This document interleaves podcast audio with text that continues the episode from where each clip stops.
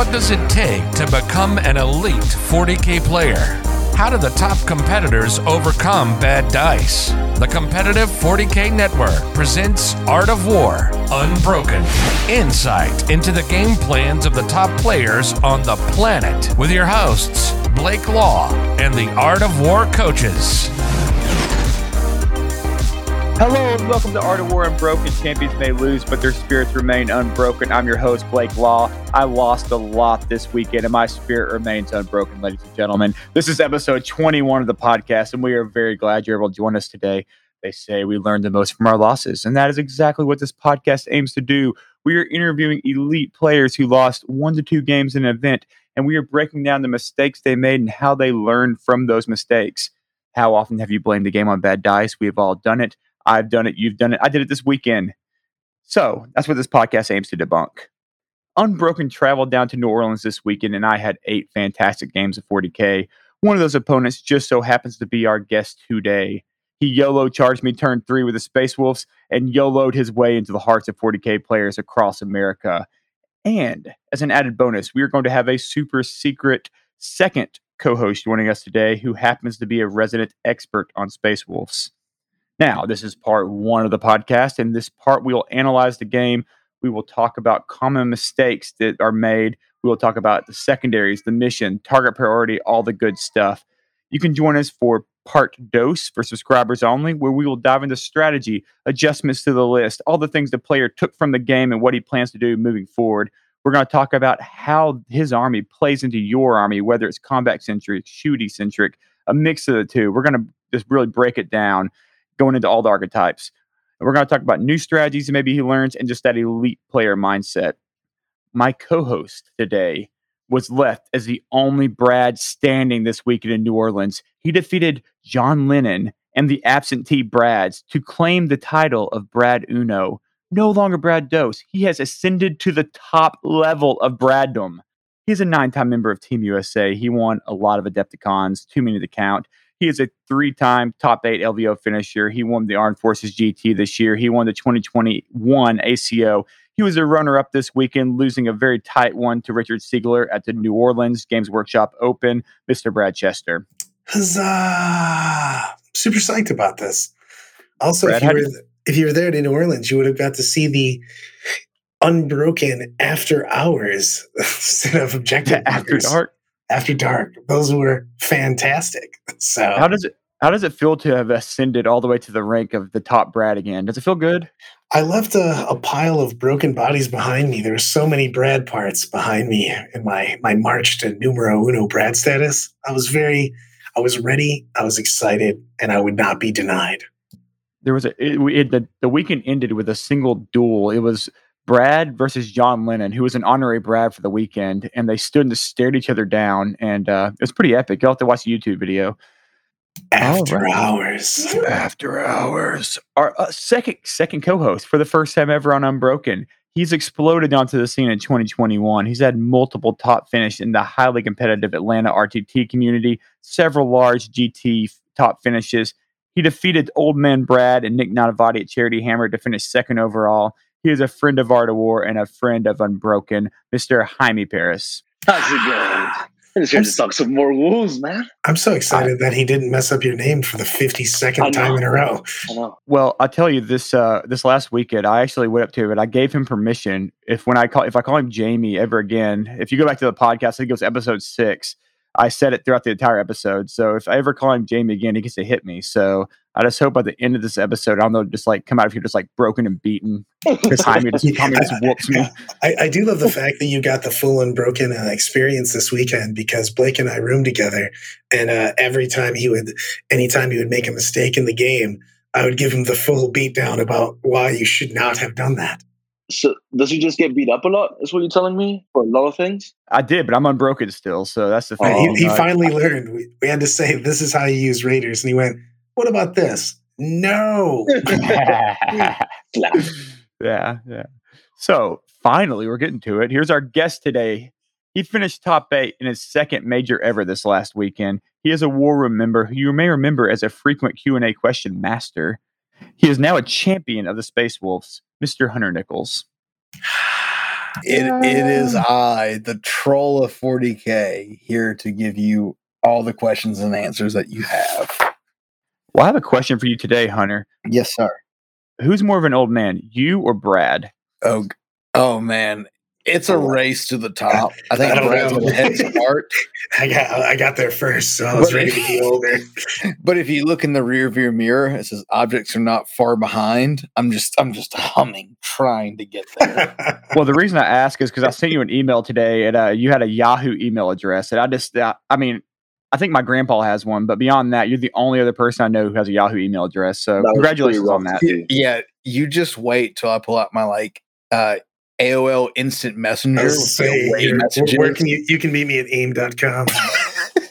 yes. Yes, we get it, and I'm sure there's a lot of don't viewers even at know home what that are that like, "What?" exactly. We're actually recording this on MSN Messenger right now. Cool, Oh, cool God. boy Blake is uh, is sending out some messages. But let's just get right into the discussion here. I want you to tell us, uh, just tell us a little bit about. We were all there, but tell us a little bit about the New Orleans Open down there for Games Workshop. Man, what a great event! Uh, I've I, and again talking to someone that's only been to two majors in the last year. Um, and if you could rewind time when I was a young lad and I played Warhammer Fantasy, I went to one in Austin. I'll say this is the best event I've been to. The kudos to the judges and the uh, the people that ran the event. I thought it was like the smoothest. There was no like, hey, everyone hang out for a minute. Let's figure out a problem that we've had. I thought it was a smooth and a great event. There was like 180 people, I think, ar- around the number. That was event, a- and uh, I thought it was just a great event. 180 people or so. It went smooth there was no hiccups. We had videos, we had live cam, we had, you know, the Nick Nanavati out there giving us live casts of some big games. Uh, I, my messenger has been blown up from people saying how much great the quality of it was. So, like, kudos to GW and everyone involved. yeah, things went well. Okay, kudos. To, I'm gonna have to give a big shout out to the judging. Those guys were doing active judging, and they were doing a great job of just being everywhere for questions, anything. And then also the terrain. The Mm, terrain was mhm, mhm. amazing. The fact that all the tables were painted, you rarely see that at tournaments. yeah, It yeah. was incredible. a- a- absolutely. Yeah, the terrain was beautiful. I have to say though, you know, like uh, they were really good in Orlando, but I thought they really were more organized. Not that they weren't in Orlando, but New Orleans felt like you know Games Workshop was the presence there. Like even the awards ceremony, just having like the the backup be in the store and having the big like pictures in the background as they took it. I thought that was pretty cool. And I know we, we don't, we're normally talking about boss mode, dude. Our, our uh, we took a bunch of Art of War pictures afterwards, and it looks like they're photoshopped because the backdrops for GW were so good looking. you know, we always talk about like the terrain for these events. I feel like we have just beaten it to death though on this podcast. We I think we interviewed three people from uh, Games Workshop Orlando, so I think most of our listeners kind of know the Games Workshop terrain now. Uh, Brad, could you give us like a thirty second synopsis of what that terrain was like? It's a little bit different. That's the thing right now is we're playing uh, several different ways to play 40k as far as terrain wise. Right now, the GW terrain is four big blocks. I think they're 14 by 14, um, and they have no windows, so they're blocking. So they basically uh, cover about two thirds of that big block, and the entire block is considered area terrain. So you have you can be completely behind it to be not in the terrain, but the biggest thing is is that there is no windows in that terrain. So it's such a big deal uh, that you have the appropriate blocking line of sight terrain. So you've got four blocks, two in each, effectively starting uh, about halfway in the deployment, each to deployment zone, and then you have you've got two side pieces, uh, depending on whether you're playing Hammer and Anvil or uh, any of the board quarter type missions uh, versus the Dawn of War. that the terrain setup actually moves, so it it's really nice because you have a lot of obscuring terrain on the board, and it it doesn't feel like first or second turn you're just going to get blasted off the board, unless of course you're playing a couple certain armies, which we won't mention on this podcast right now. But uh, overall, it was it was really cool to play. I just I love the fact that I could you could take advantage of the you know the plus one to save from light cover and things of that nature without just being standing there. You know, typically in a lot of tournaments, if you're in the terrain, you're, you know, you can see through those windows and all of a sudden you're getting a shot. They made like really large pieces of terrain too. It was like four or five inches um, on every side. So you could completely block while you were inside the terrain, take advantage of that cover and still stay outside a line of sight. It was, I just liked it a lot. Speaking of being uh, in the terrain, I found Brad hiding in the corner in some some local terrain at the hotel. He was just there quivering because uh, at one point Justin Curtis walked by. He just had this flashback of a uh, of a what's it called? Brad, can you, can you remind me? of the name of you know ship? what? It's the Fire Raptor. Thank you very much. You know what? I'm past that. I've went through therapy. I've went through therapy. I got injections. I'm on pills. We've had talk therapy, and I've moved past it. So what I want to do is, you know what? We're going to go over a little bit different way today. Both you gentlemen what brought Space Wolves this weekend, and what we usually do is we ask to go over the list itself uh, that you brought. I'd like to go over both your guys' lists and see where the the uh, the differences were. You both did very very well this weekend, um, and I kind of want to see the the where the subtle differences in your Space with this. Let's do it. Hunter, why don't you go first? Okay, I'll uh, I'll go first, and I, I'd be willing to bet there were some staples in both of our lists, and then we just kind of like came to a fork in the road and went our own path, and there was nothing. Should we just go wrong- through like all of the slots, like HQs, troops, elites, and then just compare? Because that Okay. might be the easiest way. That sounds great to me. How about we'll start at HQs? Okay. Sure. I got a chapter master with Saga the Hunter, a jump pack, lightning claws paired, but let's just go ahead and upgrade them the frost claws. Mhm. And I gave him the Imperial sword. Exactly the same guy. Okay, yeah, we copied and paste. Got it. Yep. Because that guy is awesome. Could you tell us Yes. what the saga, of the wolf, and the frost claws do for the, those who may Uh, not know? Listen, Let's go the Hunter. Yeah. The Saga of the Hunter gives you plus one to advance and charge. And if you make a charge, which I'm going to say is pretty easy, you have an aura of advance in charge and fall back and charge. People forget about that one. Um, The it- it- fallback in charge only applies if you already have advance in charge, correct. Sorry. which excuse me. applies to like uh, Cyber Wolves and Thunder Wolves that already have advance in charge, Yes, sorry. But you have advance in charge. It just feels good. which is huge. Like it's a huge speed mobility to the list. Yeah. so I we- love it. we have Exactly the same guy. Especially it's a white six star inch aura. Um, but he has damage to lightning claws that are uh, with the Imperial sword and the frost claws. It means your strength six, um, which on the charge, uh, strength five if you're not on the charge. But you get reroll wounds. Your damage two. I think he has eight attacks. It yes. Um, I think me and J, uh, Mr. Uh, Mr. Paris can both explain that we're both uh, successor wolves too. So every six to hit Oh yeah. is an is explodes to one additional, and then if we get the turn three or the combat doctrine, it's two additional, uh, which is what you want. Uh, my next choice is a I did a lieutenant with a pair of lightning claws. We'll talk about that probably later on what what we change moving forward. But I have a lieutenant know with after lightning- hours. Yeah. Add lieutenant with a thunder hammer. Yeah, Just because exactly. I wanted them to slap a little harder, but the claws are also good options just for the volume of attacks because he only has four attacks. So with Mhm. lightning claws, he goes to six, which is which is really nice. Yeah, I did. I did mine with two claws, um, rites of war, and the armor of Russ, and a and a jump pack. Exactly the same, but I had the hammer. Yeah, and it, moving forward, I'm going to put a hammer on this guy. Um, is what I learned. Love the hammer. Yeah, the the hammer went up in stock points this weekend. And then I have a uh, Primaris chaplain on bike. I gave him the uh, Litany of Faith for the five up, feel no pain versus mortals. I gave him, you know, he always has the reroll all hits. I gave him the uh, Wise Orator. I get the big debate uh, in the community of yes or no. I'm going to go with yes, just from personal experience. Uh, if you want to put a warlord trait somewhere else, I get it, but like I'm going with yes. I got mileage out of it this weekend, and then I gave mine a relic. Just, what word trait did you put on him? I, I wise orator. Yeah, yeah, Two, yeah. two up litanies. Yeah, the two up litanies, and then when I need to auto cast a litany, it's one CP. Sounds good to me. Um, I gave my guy a relic this week. Let's just not even talk about it. Just cross that out. What relic did you give him? I gave him a relic because I thought I was gonna like surprise everyone with my trap card, Yugi Boy. Of the, I gave him a relic that has to be a Primus character. That if you're within 18 inches of him, you're minus one to cast, and if you don't get a psychic power off, uh, it's D3 mortal wounds. And it sounds great until you play one opponent with a psyker.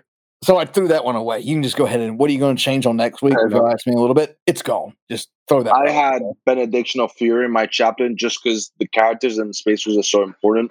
You need every single one of them doing work. So I got him at flat three damage, a strength six, and then six is to wound, do a mortal wound. So just so he, so he is always hurting if he gets into combat. The two damage from a normal Crozius is just not good enough. Yep, sounds good to me. as I was trying to like tape into the Thousand Suns and uh, Grey Knights meta. I agree on that. I mean, the, the thing is, is that that D, that uh, damage three uh, damage point is so big right now in the meta. There's so many things with either three wounds or two wounds and feel no pain. So I guess, uh, exactly. uh, Mr. Paris, did you have any different? We thought we were going to go through sections. That was my three HQs. Yeah. So mine are exactly the same three. I just had Benediction of Fury in my chaplain, and then I had the five Feel Pain Litany in case mm-hmm. I got smited to death. Yep. I didn't really use it much, so I'm going to drop that one. I'm actually going to take plus one a wound now, just Ooh. so because Spacers have a strap for plus one a wound, and I can have a second unit for plus one a wound in combat, um, which reduces my CP consumption or lets me hit two big things at once. So See I'm gonna do plus one a wound, reroll hits, and the plus two a charge. Interesting, because I, I, just want to hold on to to the. I, I, think I feel like I got some mileage out of the uh, five up feel no pain this weekend. No, absolutely. It's just I I, I didn't see it come up enough, okay. and when I was eating smites, I was okay with it. Like I, I found myself casting real hits and plus two a charge, even when I was charging into mortal mm-hmm. wound spam lists. I was just like, mm-hmm. whatever. Like I'll eat the mortal wounds. Uh, man, I feel like this is the uh, in my group. This is what we yell at each other about every day. who's right, who's wrong, and we don't know.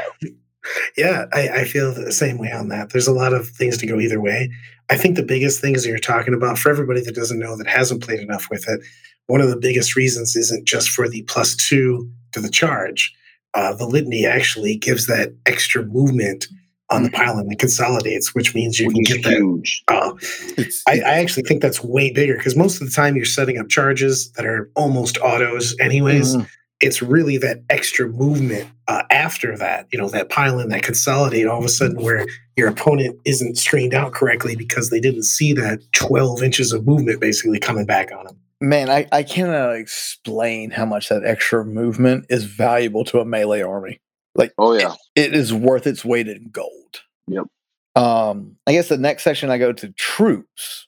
I have one unit of assault intercessors and two unit of incursors. And if, I had a two blood claws, one incursor. Okay. Just because points. Um, if I had five points, I would do assault marines one hundred percent. Mm-hmm. Just because mm-hmm. the plus one attack per model, the transhuman access, and then fight twice yep. is really cool. Mm-hmm. And then double incursors if you have the luxury. Sure, uh, I got by with one. Um, mm-hmm. Did you forward deploy both most of the time? Uh, you know, th- this is what I say. It depend when you after you've make your list, if you have like ten to fifteen points, because that's that's the difference between like blood claws or assault intercessors is five points, assault intercessors incursors is another uh, ten points. Just see how much points you got left, and it's not a bad upgrade. I would that's another always at least forward deploy one. When I played like Vital Intelligence, I did two. Oh my god, um, it's such a um, big deal because it's the command phase that you take it. Yes. Any of those that you have that, especially if you're playing Vital Intelligence, mm-hmm. you got to figure that uh, Search and Destroy is the same way. If you take an objective and they don't take it away from you, and you have it in the command phase, it stays yours. And I love that in the five, especially in Vital, but in any of the five objectives, mm-hmm because you can just start on that objective in you know basically your left hand corner uh, outside of your deployment zone in the best possible spot to take it. It's so good. And and, and I agree with that a thousand percent because I did it twice, or I did like the forward deploy. The incursors were my like if they were like the slap box champions of the uh, of the week. They they did nothing melee wise, which is kind of insane if you look at like compare them to other stuff. But it was just the forward deploy. That's all I needed. I needed some forward presence to be forward and It's we so just sit around and, and and slap each other for three If, times. If you all agree, if you have access to forward deploy in your Oh, codex, you it, should take have it, it. in your list. At And least is- one. If it's Mandrakes for Drukhari, s- Yes. Incursions for Space Marines, whatever it is, take it. There's And just too many things that forward guy- that move. It's like the Raiders for AdMech, Sisters with their scout moves. You can't let people just collapse on top of you uh, if you have a defense against it.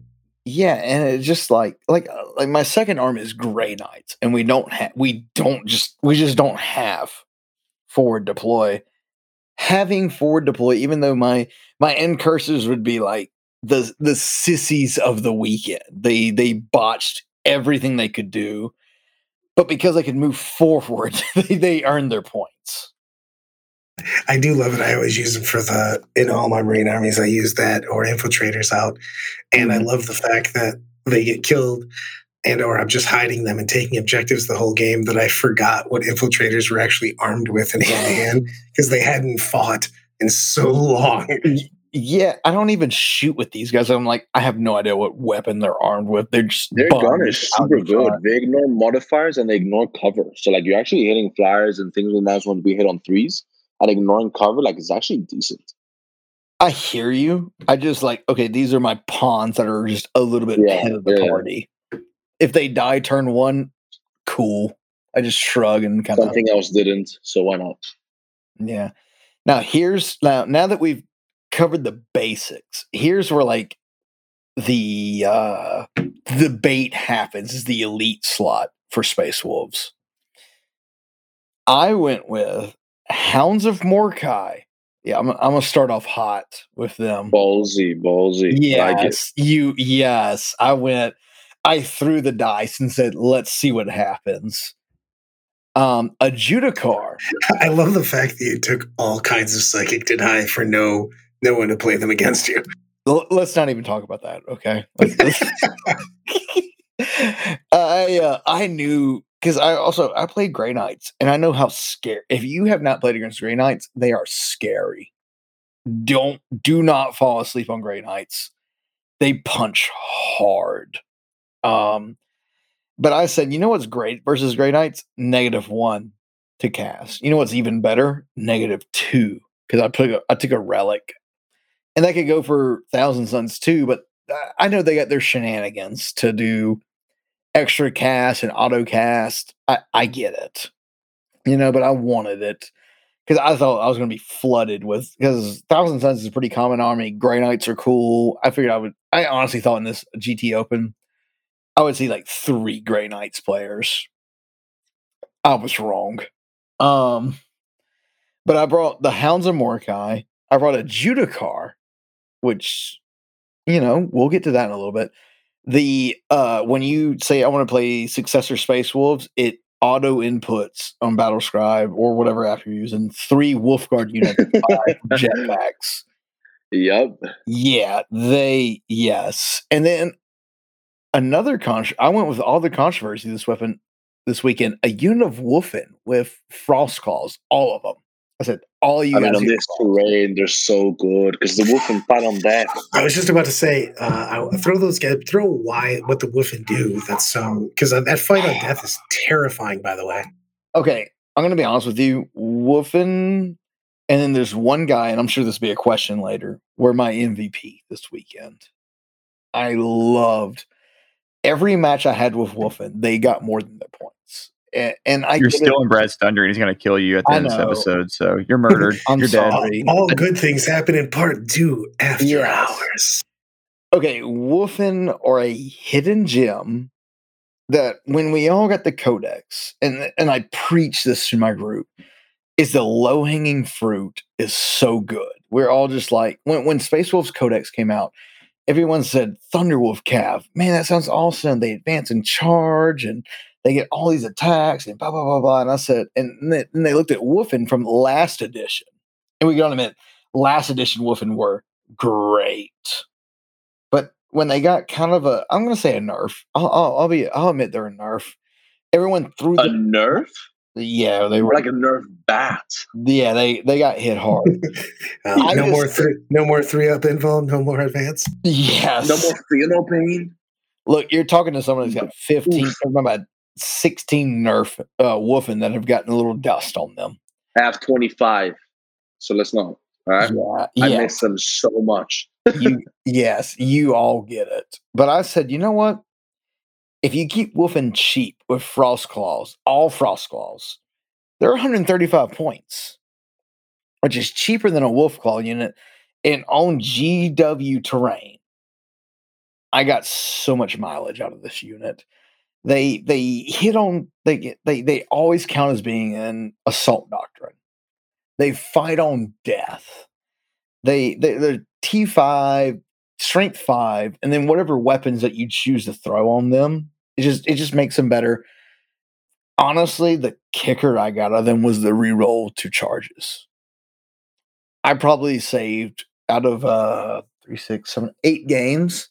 I, I'd be willing to bet I got 10 CP worth of reroll charges. And maybe I've got bad luck. It is really, really good.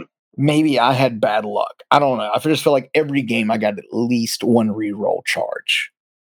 And and, and I don't know, like outside of that, they fight on death. And we'll get to that later. That is like the So- in my As My- someone that kills everything in combat, that fight on death Oh, God, they have like scary. five attacks each. Like with rerolls the wound. Like what else? And, and sixes explode. Like we'll get to that. I'm sure that that'll be a conversation and maybe turn two or uh chapter two. But um that was my elite slot. M- Mr. Paris, what did you bring? For my elites, I brought the three wolf guard. Mhm. Obviously, all Aniklo storm shields. I did have a claw and a hammer on the sergeants, and I loved it. And, Having and, access to the thunder hammers when and- you need them. and I agree. But Yes. so. By the way, I just want to throw in this over the weekend before you finish that.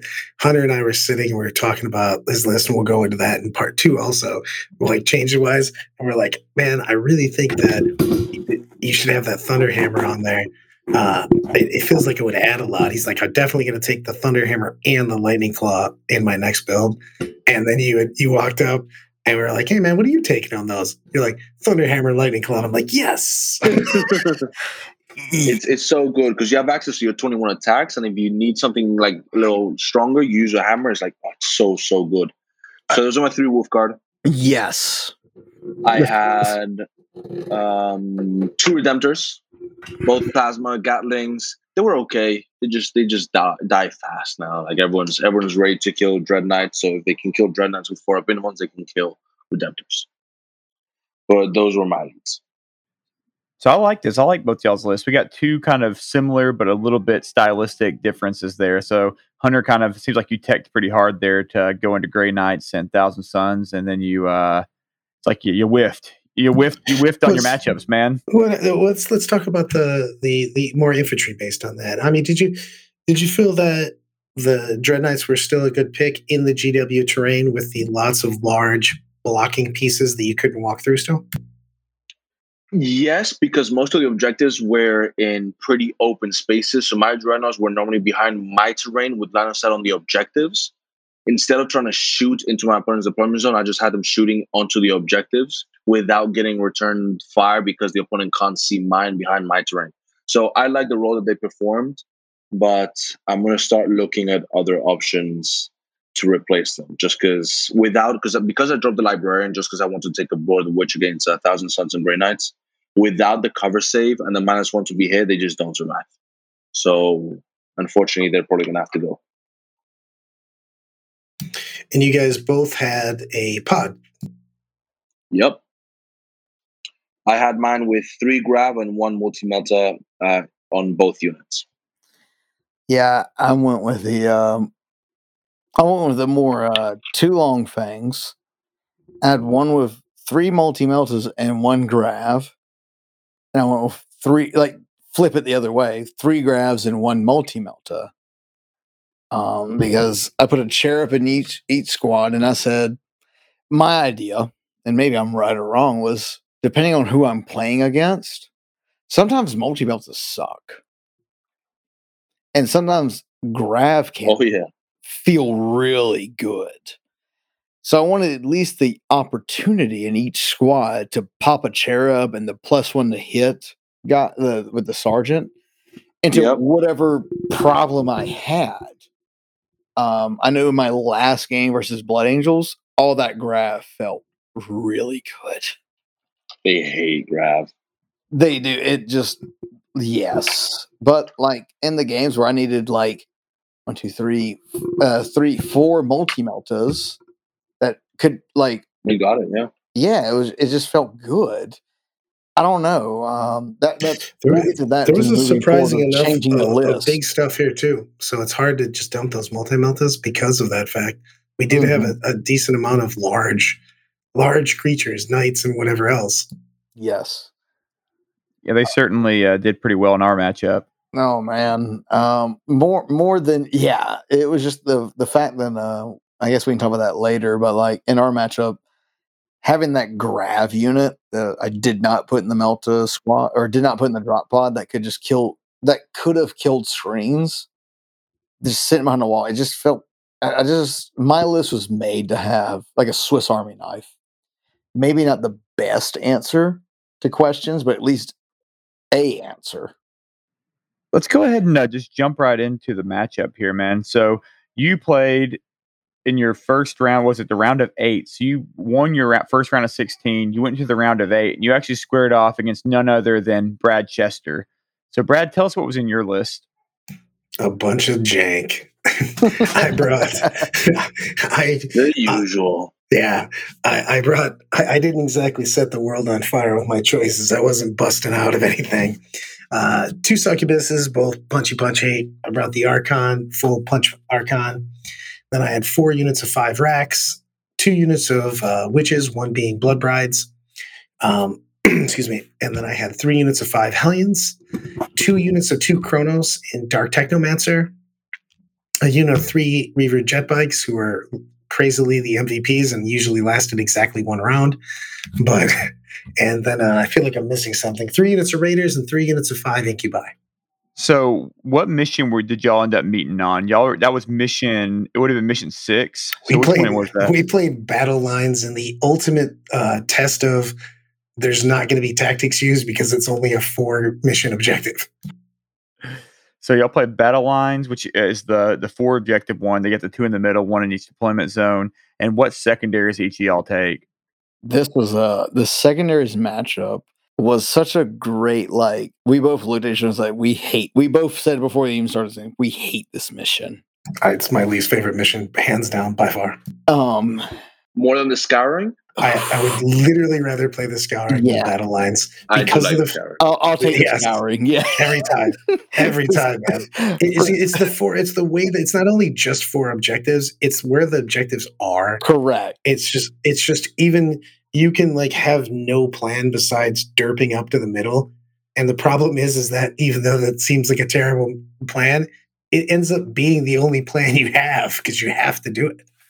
yes i would rather play brad on the scouring than this mission or actually you know what i'd rather play you on direct assault if we had to like go back in time and pick um I would not like to play Marines on direct assault when you have to go to the middle and score 45 on secondaries.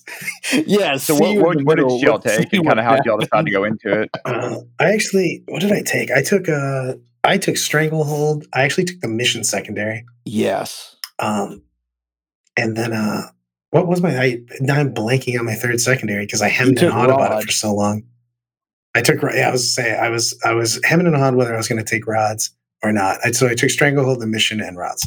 yeah What's the mission secondary on this one actually? Two points for holding the either one of the two middle objectives in your command phase, and three points for holding your opponents. And I was banking on the fact that I could get hopefully two two, uh, holding one or the other, basically going a hard flank. And I have so much trash that I was hoping to steal the back objective at some point in time and get that three. Right, just push hard with your speed and all that. Yeah. Like, what'd you take, Hunter? my idea all right and and we'll talk about like if i could like turn back time like share i would swap one secondary out but we'll get to that now I'm singing that stupid song in my head. because we both talked about it we both like kind of nodded each other and said yeah um i took stranglehold oath of moment because you're marines and then I took uh, Rod as well, uh, retrieve Octarius data. And my goal was not to get all of Rod; it was to get like three, which is pretty doable um, with my list. And when I'll, I'll admit, when Brad took the mission specific one, because you have to hold it for a whole turn, the two in the middle. It, it's not the end of your turn like stranglehold. You have to hold it for a whole turn. I said, Yeah. I, I, I have in your command phase. was- yeah. wait, Yes. I'm not gonna lie. That was my my. I didn't. I wanted the game to push forward before the the third turn. Also, though, Mhm. so I knew if I took the mission, it forces the action, uh, and I felt that I could extend forward and kind of choose where I got the fight, um, because you have to not let me churn up points in that. Correct. If it and like share, if I could turn back time and find a way, okay, I would not take stranglehold. And I even said this to Brad, and he was like, "Yeah, that that would not be a horrible idea if we knew who was going first. Um, there's a Space Marine strat, uh, a Space Marine um, uh, mission objective to where it says it, it's like shock assault or shock attack, something along those lines. It just says if you take one objective from your opponent with a unit, you get three CP.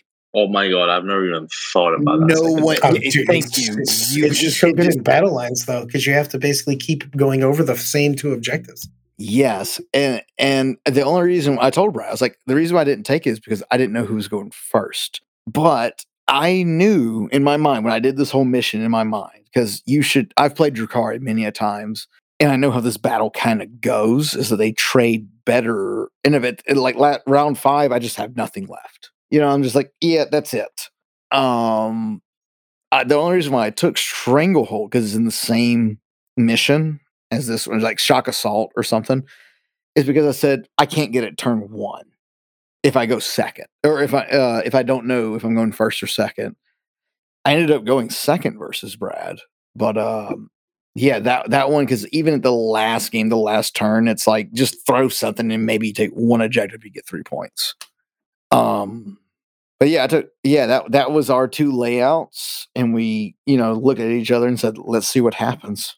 So tell me kind of what was your so you kind of talked about what your strategies were Mhm. for pretty much playing set for the primary also because there's only four objectives so there's really very few thoughts on that i mean you you're going based on what your secondaries are essentially so tell me brad went first kind of walk me through what he inevitably did which we pretty much probably know from what he took but how you responded So in my mind, when Brad picked his, I said, we're going to do a dance. He's going to throw two units out and take the objectives. And then I'm going to throw two units out and kill his. And we're just going to keep repeating this process until we're out of units.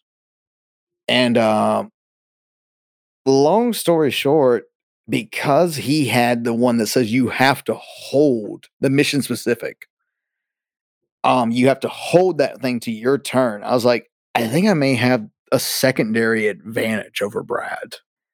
Um, and then we'll see what happens at the end of the game. That did not go to plan. Um, I missed a charge turn one. It was a five, it was like a five or six inch rerollable charge. Rerollable charge. That's a real thing. yeah, But because we don't want to say dice. The only thing that I would say differently is I probably would have sent out a jump unit Yes. to guarantee, as opposed to because I had three random Reaver jet bikes that went, "Hey, we're still alive." I have no idea how, but we're still alive. Yeah, I just I thought I was like, you know what, a five inch or five or six inch re rollable charge because I had the litany and I had woofing. I just had like my my safety net. I felt good. I did. No one expects the six inch you fail re, free rerollable charge, but I did, and it, it happens. You know. Um. So long story short, I made one charge on the right flank, but I failed a charge on the left flank, and I was like, "Uh oh," because now I'm down ten points. Brad got an extra five on the primary. I didn't get three for strangle uh, stranglehold, and he got an extra two for the uh, missions specific one. And, and you specifically tried to roll out your dice against my uh, Hellions, and I immediately grabbed them before you could do it. yeah, you know, we all do what we got to do. Um, so yeah, after turn one, I kind of blinked my eyes. I was like, "Ooh, I'm down ten points because I missed a charge." Now let's play the game and see what Brad does. Things got scary. I'm not gonna lie. It it did get scary because I think you and me both expected it was like, oh yeah, like we'll do this dance a turn or two and then see what happens. But um, yeah, I got put on the back foot early. I was down ten points before I could blink, and it wasn't even like a risky play. It was like, oh yeah, six inch rollable charge, cool. And so after that point, kind of how did you try to recover off of after failing the double six charge? So, That's when he, he, when he decided to well, uh, the after dark version of this when he went he pulled out certain things and went yeah. all in. So long story short, and me and, and me and Brad both agreed, and I do not regret this decision moving forward. I think I made the right play, and we'll get to like things I could have done different. I said, you know what? Me and you were gonna dance for like four or five turns, and we'll see what happens at the end of the game. Um, because now I'm down 10 points. I was given the nuclear option. I have to go. If I if I were to keep continue this dance, we'd look at each other at the end of the game. Brad would get 95, I get 85, and Brad would not even sweat because he had more units. He had the he had everything he needed. You know what I mean? He had the units, he had the board control, he had the uh he had the primary and the secondary because I missed that one charge. And it, it's crazy to think that one charge, a six, it's not even like a nine inch out of deep strike charge. It was like a, we both, I bet I'd be one to bet that if I made that charge, Brad just like picks up his unit. I have an OBSEC unit on there and we just go to the next turn and keep. Yep. because I failed that charge, like- I was put on the back, I was put on the heel. So Brad could move forward and now I was given like the nuclear option. I said, I got to throw my army at him, or, and, and I don't, my theory, and I preach this in my group, is you go for the win. You don't go for like the, the like, we look at each other, you get, I get 80, you get 90, and we say, good game. I'm still trying to win this game. But because option A was thrown out the window, I was kind of limited on option B and I said, I got to move forward. I got to put pressure on Brad now. I got to, I got to make him sweat now because now I'm sweating. Well, I got to make him sweat. And so I move. forward. It's hard to do. Yeah, I take the board and I say, look. Do you mm, go ahead? Do you feel like you still had a secondary advantage though there? Because I feel like you still could have, you still could have kind of uh, rallied back after even after that first turn because you still have uh, your center objective one. What's it or the center one? Uh, what's it called? Um, Oath Oath the moment. You still have Oaths, and then you still have the the second turn, so you have a chance at a 15 if you can um, set it up for your turn five. Uh, yes, I, I, I, that was an, that was one thing that went into my head was um was the you know um and I guess it gets to the how the list plays. I don't like being aggressive with Space Wolves, and that's going to catch a lot of people off guard. I actually really like, like being that. passive. but I like to have the ability to be aggressive. Like when I'm aggressive, it means it means one or two things. Either I've won or like I'm fighting to get into the game. I like Space Wolf. I think Space Wolves like we're not as fast as uh White Scars. We're not as like we and, and that's okay. You just got to recognize the fact it's like I'm not as fast as White Scars. I don't have the movement shenanigans of Black Templars. So what do I have? And it's that I hit really hard. I have the counter defense. So if I take the mid and I say, come fight in the mid, and I have all the fight last that I have. And I say, let's fight over the middle, and I get fight last, so that when you think you're trading, you're not really trading, that's when like I shine. So at least that's how I build Space Wolves. Interesting. So with your with your double fight last from the armor of Russ and the Judiciar, yes. Do you find that when people charge you because of the new fight, how charging gives you fight first, so they cancel out, and you only get to hit with one unit first? Um, do you think you don't get as much control as you would want with a double old school fight last? I just I just don't like using the fight last defensively anymore. I would like to charge two places, make two things fight last, and fight somewhere else with the third unit. But defensively, I don't like the fight last as much anymore. I, I I hear you, and that's why like one of my fight last is like Wulfen, who fight on death. They're up forward in the early game to take an objective or to take board control. Because you're not wrong. You're a thousand percent right. That old school fight last was just so good. In my Well, mind, well, real, real quick, guys, for people that don't know Space Wolves, I do think that I think that Space Wolves is one of the few armies that can use defensive fight last, though, uh, because of the fact of your strat. If you guys will explain real quick why Space Wolves are still fairly viable with a character that only has a three inch aura. and um, we were just about Mhm. to get to the meat of the uh, the Brad and Hunter fight. But yes, Space Wolves have a relic called uh, the armor of Russ that makes you fight last. Okay, so But what Brad's referring to is Oh. the six inch heroic Oh. intervention that base rules have access to, yeah, which is the game changer on the fight. Which is- Because normally it's just so easy to just go, I'm four inches away. It's just not happening. You know what I mean? Yeah. Uh, you guys can just cover so much more distance. yeah, and that's the reason why I put why I brought Judge Judy or the Judiciar is because I have a six inch heroic, and any other Space Wolf army, or excuse me, Space Marine army, other than um, maybe White Scars because they can advance and charge. But like in a defensive fight, I have a six inch heroic for my armor of Russ character, which makes you fight last, or the Judge Judy. And when I move my stuff, I put enough space for that dude to just go through a unit because it's two inches to go through. I think a Space Marine uh, base is less than two. You know, I The Judiciar on a 32 mil base, Yeah. so that I believe that doesn't fit through two inches. I'm not, I'm not entirely 30, sure. 32 is just over an inch. is it Uh, no, sorry, not 32. He's on a 40 mil base. 32, uh, which is the lieutenant, he does fit between two inches. Uh, 40 mil base is it just under two as well? uh, I'll Come on, look now we're. Americans. We don't know any, anything metric. I'll Google it. Yeah, Use your conversions. what are you saying? Come on now.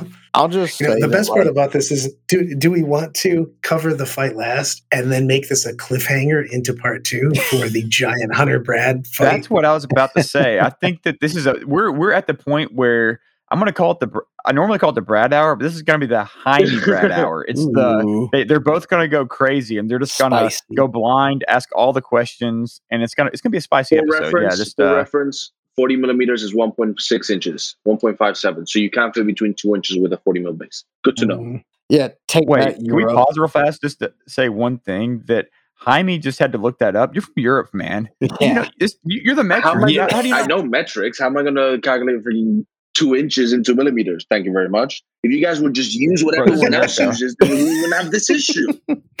Everybody knows it's easier to divide by 12s and yeah. 16s than 10s. oh, oh, you've absolutely. yeah. yeah, yeah. Take that, Europe. One for USA, USA, US.